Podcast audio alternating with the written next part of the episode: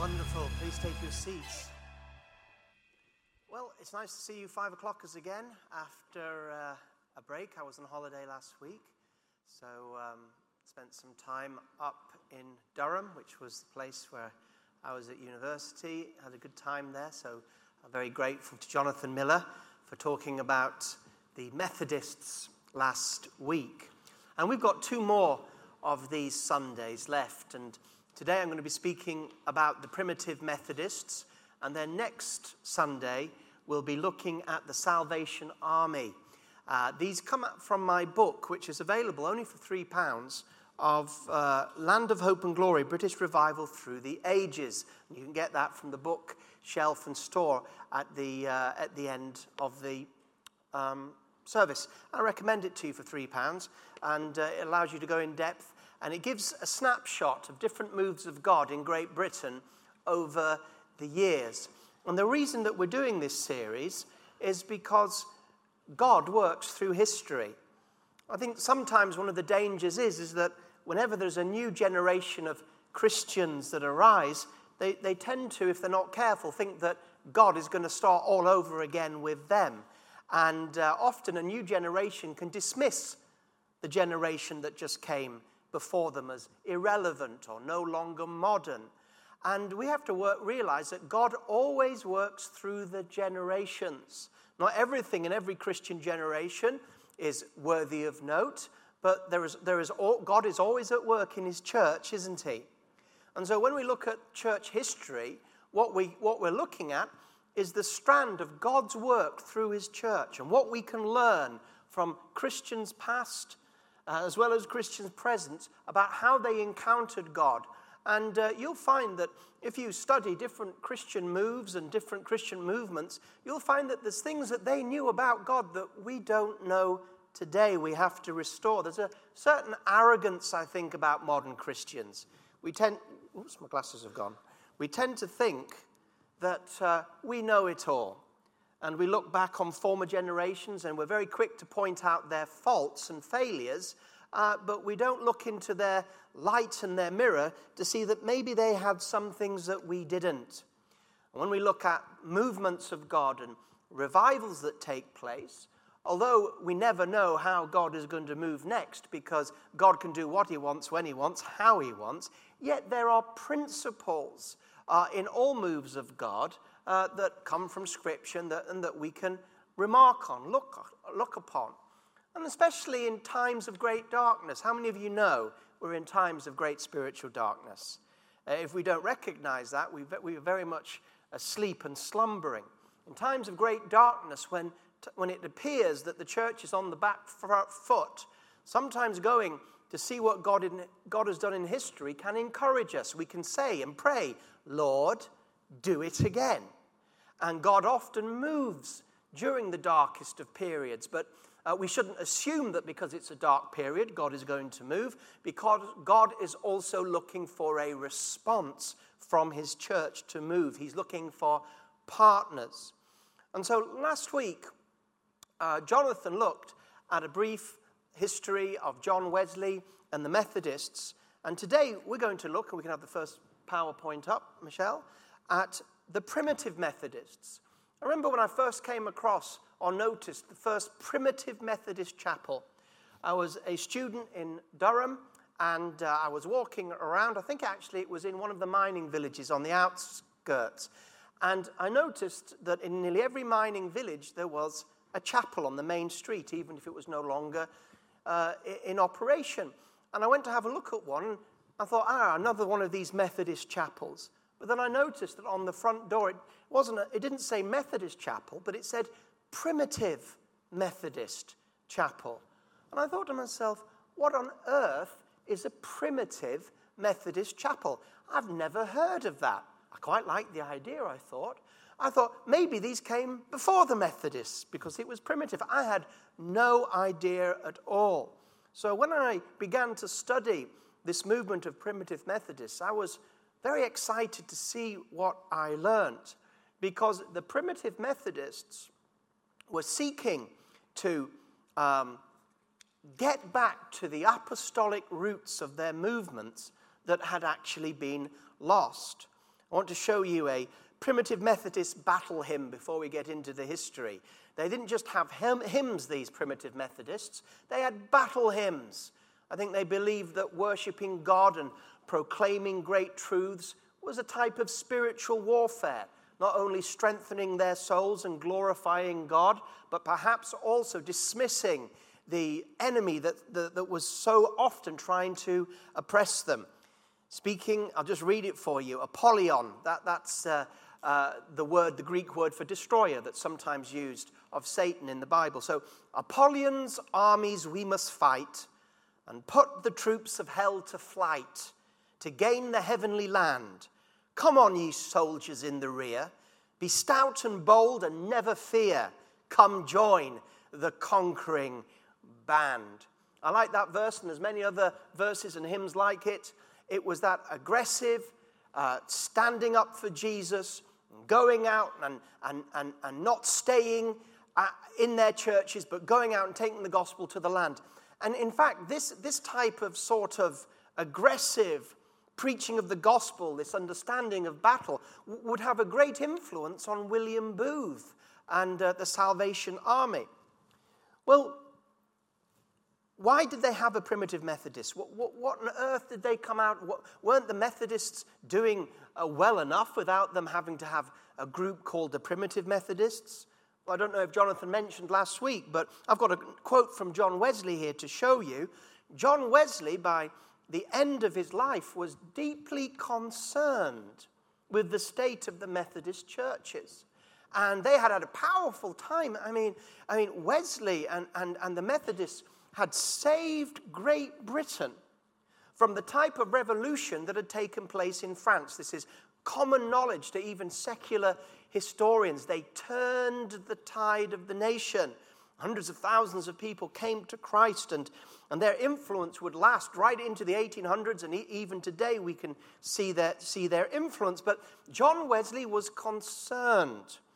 He was concerned that, Meth- that Methodism had grown so quickly and so greatly with so many congregations that people were not as aggressive in their proclaiming as the gospel as they used to be. Almost as if, oh, haven't we done well? Look at all the Methodist assemblies and churches and groups. Maybe we should just some, spend some time consolidating the great work that we had done. Well, obviously, it's important to consolidate great works, but Wesley didn't like the fact that the consolidation of what was happening in the many Methodist churches that had sprung up during his lifetime was being the focus, and that the type of pioneering evangelism that so marked the great growth period of Methodism was deeply on the wane. And he said this Preach abroad in every place. Mind not lazy or cowardly Methodists it's cooping yourselves up in rooms that dampens the work of God. There'll be never, there, there will never be any purpose in this work without going out into the highways and the hedges and compelling sinners to come in. You see, Methodism has been so popular and been such a popular move of God that it was a victim to its own success. You know, when our own senior minister, Colin Dye, uh, became senior minister here at Kensington Temple. There's a story that he tells. It's not a secret story. It's quite a few years ago now when he first became senior minister in 1990. And um, a number of people that were then on the church board had said to him, Well, we've seen some great growth under uh, Eldin Corsian, wonderful expansion under Wynne Lewis, and now you're senior minister we think it should be a time of consolidation. We should focus on the, the, the great gains that we've got over the years. And uh, Colin took that as, uh, as a deceiving move of the enemy against, against him. And in fact, rather than just consolidate where we'd come to, we planted over 150 churches in the next 10 years. There's always a danger that that which gave you the success, when you get the success, you'll turn your back on the very ingredients that caused you to grow, if I'm mixing my metaphors a little bit. And so that was John Wesley, deeply concerned with the state of the uh, Methodist Church. And at the dawn of the 19th century, that's the 1800s, remember the 1700s, that wonderful move with the, with the preaching of Whitefield and the Methodist movement. Well, even by 1800s, Wesley was concerned already with the coldness of some of the Methodist churches and the inward looking. And by the start of the 1800s, um, that great revival had begun to subside. Now, that doesn't mean that its influences had begun to subside. On the contrary, it was during the 1800s that, that a lot of those that had come to Christ in, in the Methodist uh, movement, it would have an ongoing society uh, effect. Often, this is what happens if, with revival there's a delayed action. There's a move or a reviving move of God, and many souls come into the kingdom, but you don't often immediately see the whole society turning around. What tends to happen is that, uh, that the generation after that become Christianized. And I mean that in a good way. And so, for example, a great example of the Methodist revival was um, uh, William Wilberforce who, in the second generation, the 1800s, although he was an Anglican, he got saved in a Methodist church, and the influence of Methodism, even then, played a great part in him and his role in fighting the evils of slavery. But having said that, uh, the, the, uh, say, after saying that the afterglow of the Methodist revival was still to burn on in social reform, um, the desire and the hunger for God and the desire for souls was certainly not what it was like uh, in the time of Wesley and with, Whitefield. The Methodist movement had grown so rapidly that, like many moves of God, it had become a victim of its own success.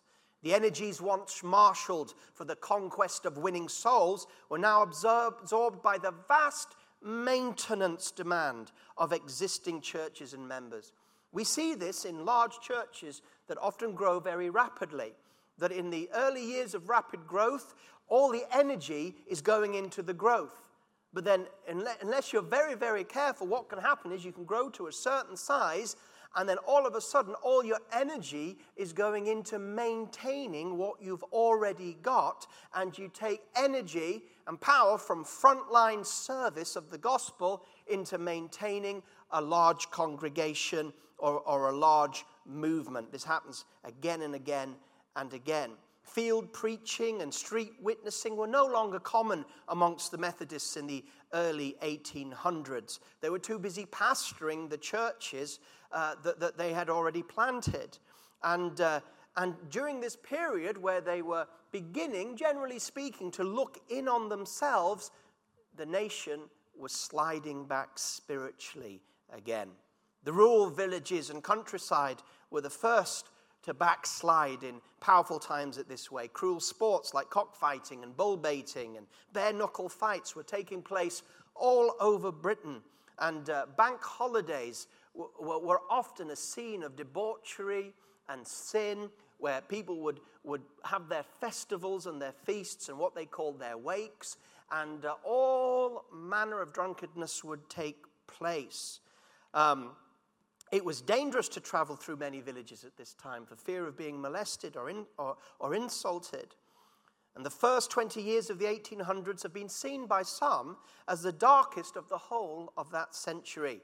Britain was at war with France for much of this period, heavy taxation, unemployment, the returning of battle hardened soldiers, bad harvests, part, parts of the nation in famine, causing much vandalism and all types of uh, crime.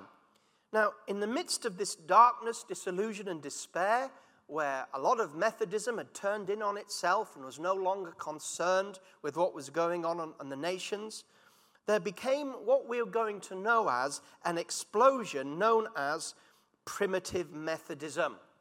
And one of the men that was uh, very important to this explosion of primitive Methodism was a man called Hugh Bourne, uh, who is often considered its founder. Now, uh, he struggled with conviction of sin for 20 years.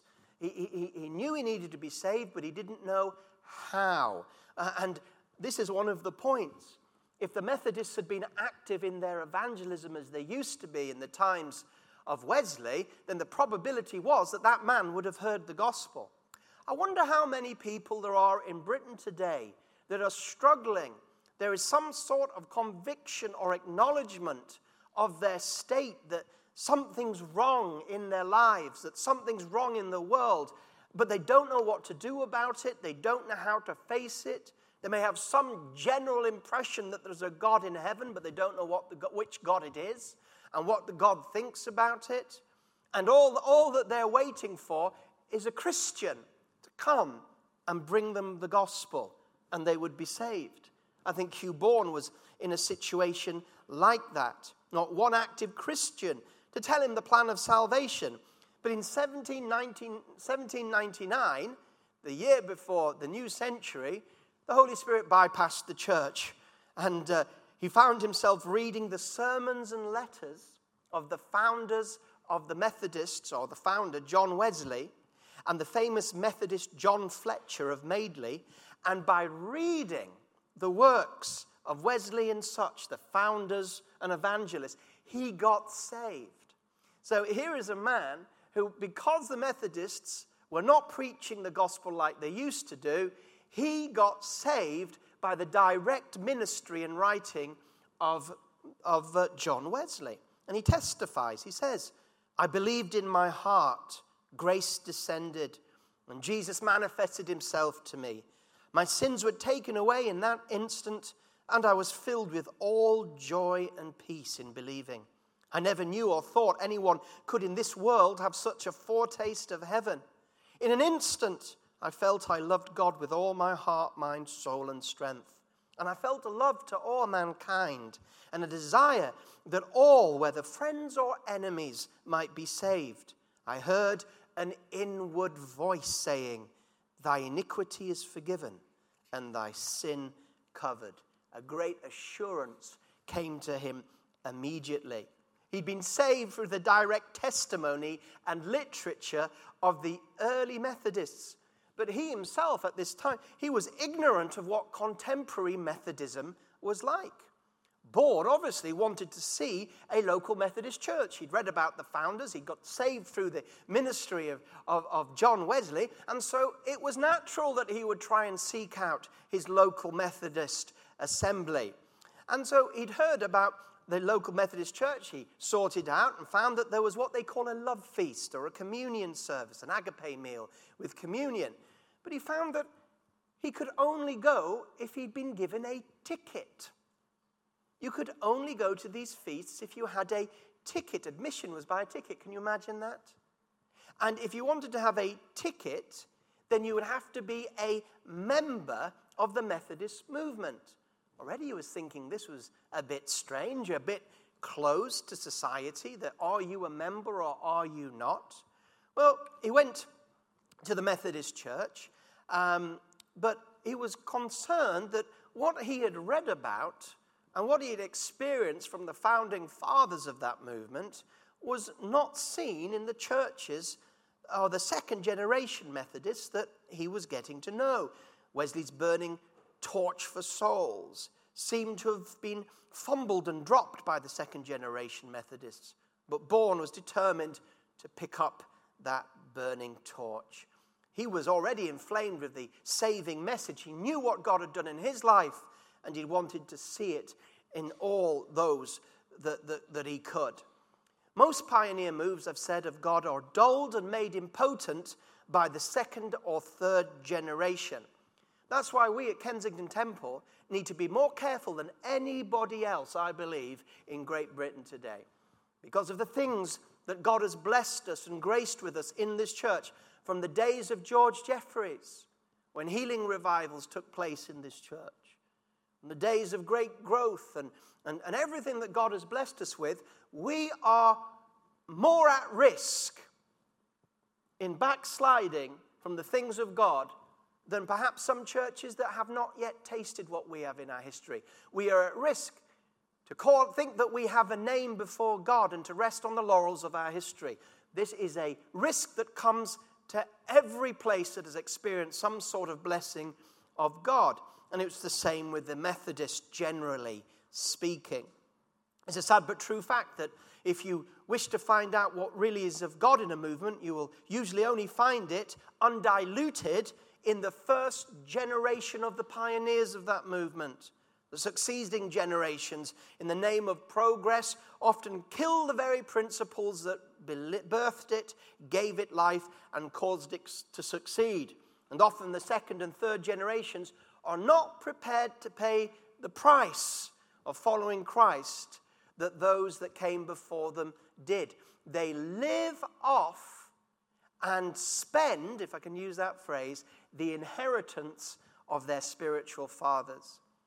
You know, I, I, I know uh, a, a, family right now, and, and uh, the uh, mother and father are out of work, and, and they've been out of work for about three, four years now. But the thing was, they received a great inheritance um, from houses and things. And So they have got this great inheritance. And because of that, they don't see the need to go out and work. They are simply relaxing, doing nothing of any value, if you know, they're not even doing charity work or anything like that. They are simply living on the inheritance that their forefathers and mothers spent time working for. And I was thinking to myself, what's going to happen when their children grow up? At this rate, there's going to be nothing left. That this great inheritance that they're spending without going to work themselves is dwindling for the third generation. I think that's a, that can be a picture of, of spiritual inheritance. I mean, this, this building that we are um, sitting in today was, was, was made at a great price and cost to people in the, I think, 18, 1840s or 50s. The first president of the Evangelical Alliance laid the stone outside here of called Horbury Chapel. And here we are, sitting in it today.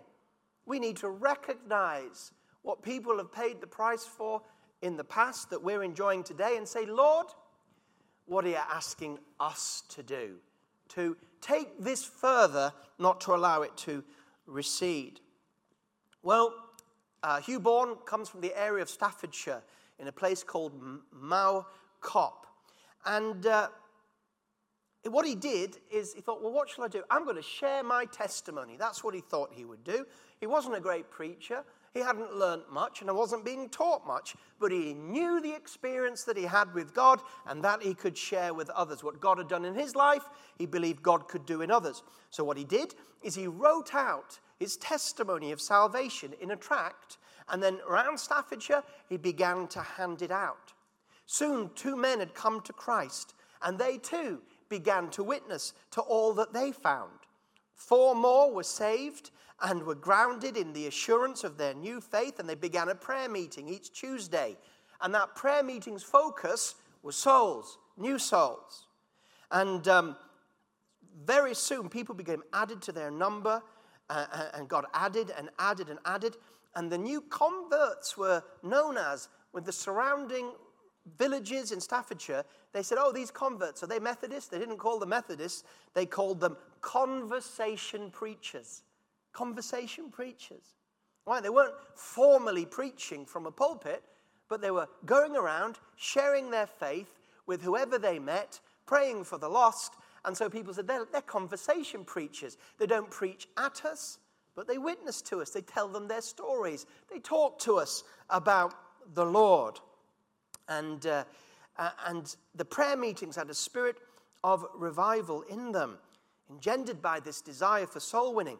The volume of their prayer meetings in whichever house they met could apparently be, be heard miles away. One woman, one and a half miles away from a prayer meeting that Bourne was leading, she was known for her nasty attitude, swearing and blasphemy. She could hear the distant rumblings of a prayer meeting and was so touched by it that she was converted there and then as she heard the loud cries and prayers, even though she couldn't make out the words, something took place in her life and she was saved. At another of their prayer meetings, they began to pray for a man who'd literally lost his mind and had been committed to one of those awful mental asylums. And he had to be chained up in the house for the safety of all. They decided they would pray for him. As they prayed for him, he began to become wild in his actions. John Ritson, who was there, records this As the meeting rose in faith, he fell like an ox, but when it sank into doubt, he sprang up again in fury. And so the alternations of faith and fear on the part of the people were regularly accompanied in the maniac with alternations of fury and falling down. Until at length, faith won a great victory, and the poor sufferer broke into loud praises to God. The prayer meetings were loud not because they were Pentecostal. There's a great danger in Pentecostal tradition of praying loud prayers down microphones because we think it's the Holy Spirit. It's something I'm constantly guarding about and telling people to be careful about because standard prayer mode of Kensington Temple is to take a microphone, ask it to be turned up as high as possible, and yell in tongues or to shout in tongues. But doing that as a form is nothing, it's meaningless. These people didn't cry out like loud cries for form or, or for, for religious substance, it was an expression of the intensity and fervency that was in their hearts. And unfortunately, sometimes we Pentecostals who were born in that fervency will take the loudness and the microphone, and actually, the fer- fervency is not really there at all. It's just form. You know, religious practices can hit any movement of God, but not here. They were loud and intense. Jesus himself offered both prayers and supplication with loud cryings because he knew he would be heard. Bourne described the prayer meetings with the scripture Ezra 3:13. For the people shouted with a loud shout and the sound was heard far away. When Hugh Bourne first preached, he was so shy that he would preach with the hand in front of his eyes so that he couldn't see the congregation. This was a trait that even in his later years uh, would still come to him. Uh, he would be preaching, and even though he'd preached a lot and over the years and got used to it, his hand would still often rise so that he could preach, so that he couldn't see the congregation. In fact, there was one time when he even put a bag on his head and preached. But shyness was not an excuse. You see, though he was shy, he didn't hold back. He might have put a bag on his head or put a hand in front of his eyes. But he spoke, and revival fire caught the people that he spoke to. One of the main characteristics of these primitive Methodists, they weren't called that yet, was that as they grew, they realized that other people needed to catch fire. They were evangelizing, but what about all these backslidden Methodists and other church people who had once been doused with the flames of the Holy Spirit and had a burden for the lost, but now weren't interested at all? Surely some of those could be set on fire as well. And they were influenced by an American evangelist called Lorenzo Dow who came over and preached the gospel. He was described as a comet in the religious world, visited England three times, and told testimonies about the great camp meetings in America. And Hugh Bourne felt impressed that these camp meetings could play a significant role in igniting Christians with the fire and burdens for the lost. Now, the idea of camp meetings originated in the frontiers of North America they were outdoor meetings that usually lasted for several days. People would come from, from far and near to camp. Large numbers would gather with food and tents, a clearing would be made, and a number of preaching platforms and stands would be erected. The meetings were directed by a number of preachers who, who relieved one another uh, as one preached, another one would carry on the service. Sometimes you could go to different parts of the camp to hear different preachers.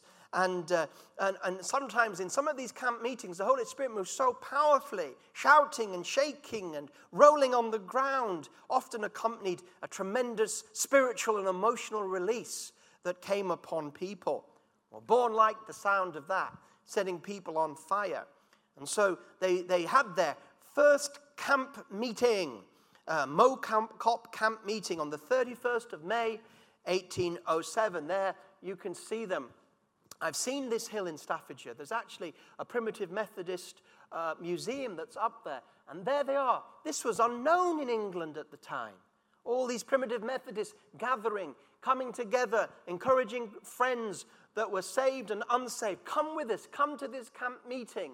And they're gathering there to hear the preaching of the, of the Word of God. Also, Bourne wanted to use the camp meeting to counter the evil influence of all these festivals and what they called wakes on, uh, uh in rural England on bank holidays. Now, these wakes had nothing to do with funerals.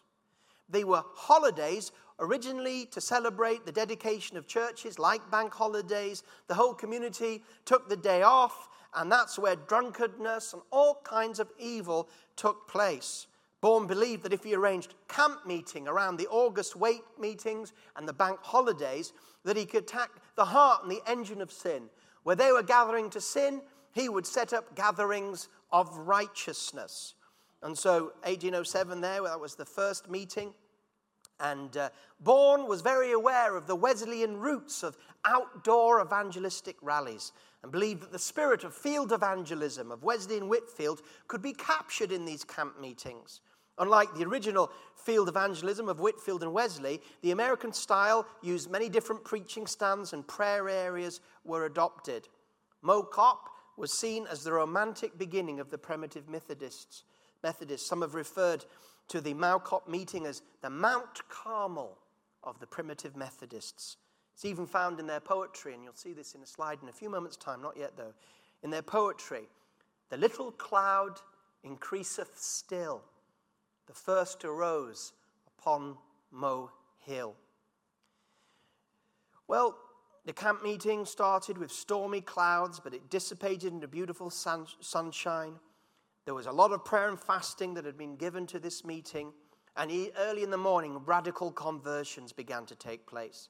People wept and mourned over their sin until, with help, they prayed through to assurance of salvation with shouts of joy and liberty.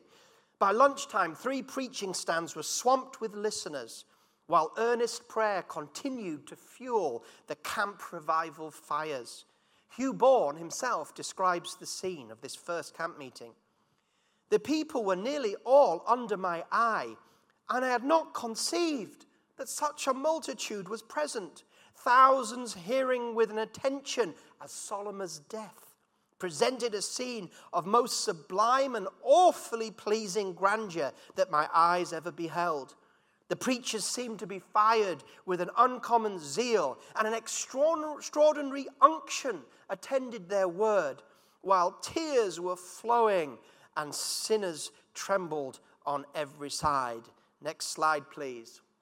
And on this next slide, you see another picture of there they are in one of the method, primitive Methodist camp meetings the little cloud increaseth still that first arose upon Mow Hill. Well, camp meetings were held again and again, especially as I've said, during these great feast days, so that there was an alternative for people to the drinking and the debauchery and the violence of these holidays. What alternative is there for people today on bank holidays and holidays? What alternative do those people have? It's very easy to read the newspapers and see the pictures of people drunk at midnight in different cities. What's the alternative? Until the primitive Methodists came along, there hadn't been an alternative. Uh, we read in one of the histories of primitive Methodists that what was done on a large scale continued to be done on a small scale by the missionaries as they preached and traveled. It's one thing to denounce vice and sinful pleasure in a comfortable chapel, it's quite another to wrestle with them in the marketplace, as the early missionaries frequently did. Now, these camp meetings were also the occasion for Hugh Bourne to be expelled, expelled from the Methodist Church. Many Methodist leaders didn't like the idea of camp meetings. They, didn't, they were frightened of their power base shifting to the leaders and of these, these new radicals. Instead of recognizing the revival and the return to their primitive roots. They cut it off to preserve what they already had in their own leadership. They thus deprived the movement, the whole movement of a God given plan to return it to its primitive roots and its original apostolic call. To begin with, the breakaway group was known as the Camp Meeting Methodists. But this name was not really liked. And um, the, the, the, word primitive Methodist came during a, a meeting where some of these new Methodists were meeting together, and James Crawfoot quoted the closing words of John Wesley's farewell address to the preachers of Chester Circuit in the year 1790. Fellow laborers, said Wesley, wherever there is an open door, enter in and preach the gospel. If it be two or three, under a hedge or a tree, preach the gospel. Go out quickly into the streets and the lanes of the city, and bring in hither the poor and the maimed and the halt and the blind. And the servant said, Lord, it's done as thou hast commanded, and yet there is more room. Wesley then lifted his hands, and with tears flowing down his cheeks, repeated, And yet there is room, and yet there is room. The tro- quotation given quote, Crawfoot said, Mr. Chairman, if you have deviated from the old usages, I have not. I still remain a primitive Methodist. And the message stuck. Many of the pioneer revivalists that arose from the primitive Methodist movement were not educated. They were, they were um, fresh off the street. Many of them were working class. This was very much a working class movement. And we've got a plate uh, to commemorate some of these, these preachers. Hugh Bourne there at the top, and uh, you probably can't see, but at the top it says, Ye must be born again. And then around the sides, it's got that famous, um, oh, I can't read it now, I'm getting dizzy. Uh, what began in Mow Hill, may it grow greater still, or, or whatever that, that that, that quote was. The little cloud increaseth still that first arose on Mow Hill. Uh, uh, for example, John Benton was a fire filled evangelist, very little grammar or command of the English language, and a local preacher mocked him because of it. Said, You can hardly put a sentence together grammatically. It's a disgrace that you're preaching. However, on one Good Friday, Benton preached to a group of miners from the text, It is finished. And so powerful was the conviction that many miners slumped to the floor under the power of God. The local preacher was astonished. He was in the congregation. And Benton said to him, as he pointed to the scene, This is grammar. John Oxtoby, a Yorkshireman from East Riding, was known for praying six hours a day to prepare him for evangelistic conquest. A seaside resort in Yorkshire named Filey, I've been there many times, was extremely resistant to the primitive Methodists' gospel preaching, and some were considering giving up on the town. When he asked what he thought about the matter, he said, What do I think? I think the Lord has a great work to do at Filey, and if you send me, I will go and live upon potatoes and salt and lie on a board if necessary before it shall be given up. Well, he was sent to Filey, and when he saw it in the distance, he fell to the ground behind a hedge and cried out for, the, for hours for God to give him the town. A passerby heard him pray in broad Yorkshire dialect Don't make a fool of me, God. I told them at Bridlington, you were, going to give, you were going to revive your work, and you must do, or I'll never be able to show my face among them again. And then what will the people say about playing, praying, and believing? After a long while, he got the assurance in the Spirit. And he cried, It is done, Lord. It is done. Filey is taken. Filey is taken. And sure enough, a powerful revival ensued, ensued that revolutionized the town for Jesus. Thomas Batty, there's a Yorkshire name for you, the apostle of Weardale, as he was known, would become known, knew how to travail in prayer for souls, and was known to go through Gethsemane type experience of, in, of intercession before each revival. Prayer and soul saving were highly prized in the search for new ministers. Hugh Bourne responded to a ministerial selection board that opposed a young man entering the ministry because of his lack of theological training. Hugh Bourne said, What he is as a preacher, I don't know, but he is famous at praying and soul saving, and these are the chief things in a man entering our ministry. When it came to women, they were also given free rein to preach the gospel. And um, like John Wesley himself, the primitive Methodists believed that women could preach and be anointed to preach. Hundreds of women that were now blocked by later Methodists from ministry were released to their full potential amongst Hugh Bourne and the uh, primitive Methodists. For example, Mary Porthouse, we've got a picture actually. This isn't Mary Porthouse, this is Annie Tolson, who was the son of a preacher, but unfortunately, this preacher, who was a Methodist preacher, he used to preach in churches and then get drunk afterwards. And as a teenager, she was thrown out of the house by her drunken preacher father. And she got set on fire by the Lord. And, uh, and, and, and, and I tell you what, she was strong on the evils of drink of that time. Um, but Mary Porthouse was a traveling preacher. Listen to this. She would often walk 12 miles and preach three times on a Sunday. In eight weeks, she traveled 260 miles on foot, preaching the gospel to every person she met. A primitive Methodist superintendent commissioned Elizabeth Smith as a preacher. Her instructions were simple. She was given a map of a road, some verbal directions, and told, You will have to raise your own salary he said. Two guineas a quarter. Oh, she said, I did not know I was to have anything, was her joyful response. How refreshing the response is in the light of so much ministerial professionalism today. She was just pleased she was allowed to raise her own funds to preach the gospel. She soon began meetings, meetings in an old barn in face of much opposition. On her way to preach at one meeting, she found the road to the barn lined with thugs clutching eggs and stones. Elizabeth was not sure what to do, except she could not turn back. She began to sing a hymn to the Lord. Apparently, she had a beautiful voice. As the leader of the gang heard her singing, he felt something stir inside and said to his men, Not one of you shall touch that woman. She preached with power that day. Many of the songs that came from the primitive Methodists, I've mentioned this, had a passion and expressed the values. You see, our hymns and our songs are meant not only to worship the Lord and to praise Him, but they're also meant to express the passions and values and truths that we hold dear to our lives.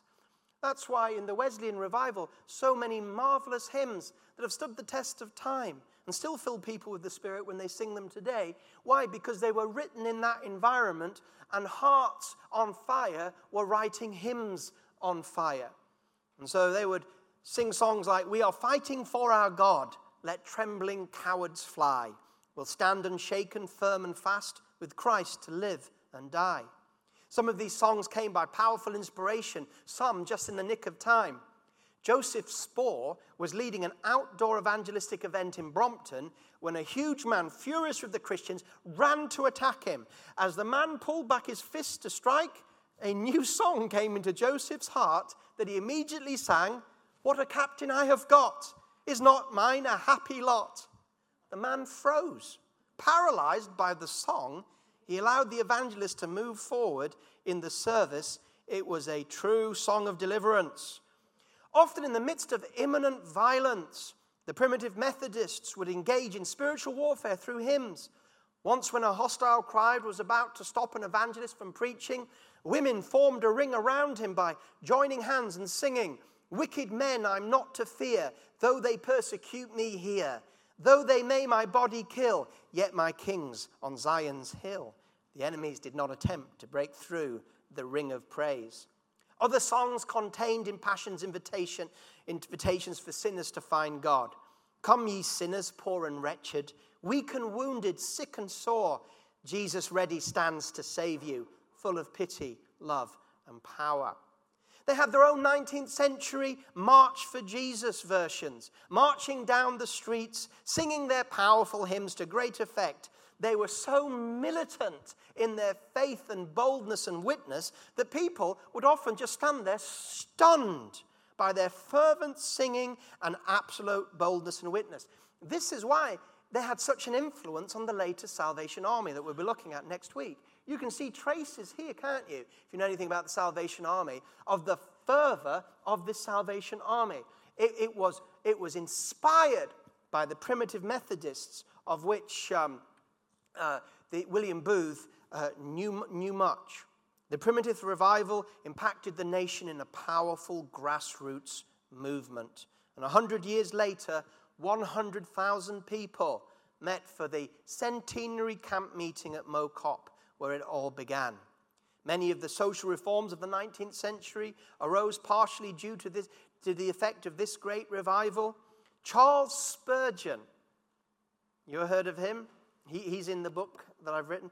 Charles Spurgeon, the great London preacher and revival, he came to Christ at a primitive Methodist meeting on a rainy night. I've said General Booth was deeply impacted by them. Eventually, the primitive Methodists were united with the Methodist movement. But even today, if you can see the chapel door on the next um, um, slide, that's it. Even today, uh, you can see, as I did, in the north of England, where this primitive revival Methodist was very strong, you can see chapels birthed in this revival, many, many chapels, with the word primitive Methodist chiseled over the door. If you ever see that, you will uh, hopefully now understand the fire of God that was behind that movement. For I remember when I first saw that sign, I, did, I had no idea what, what, what had been amongst us. So there's many things to learn from these people. And uh, next week we'll finish this short series. I didn't, haven't done every uh, movement of God in this, in this book. That's why I encourage you to get it, read it at your own time. But next week we're going to finish on the Salvation Army and William Booth, and you will say, wow, they're very similar. They're, they're very similar. And, and you'll see the links there. And then in uh, the next couple of months, we're going, to be do, we're going to be going back to the scriptures, and I'm going to be doing a two month study on spiritual warfare what it is and also what it isn't. God bless you.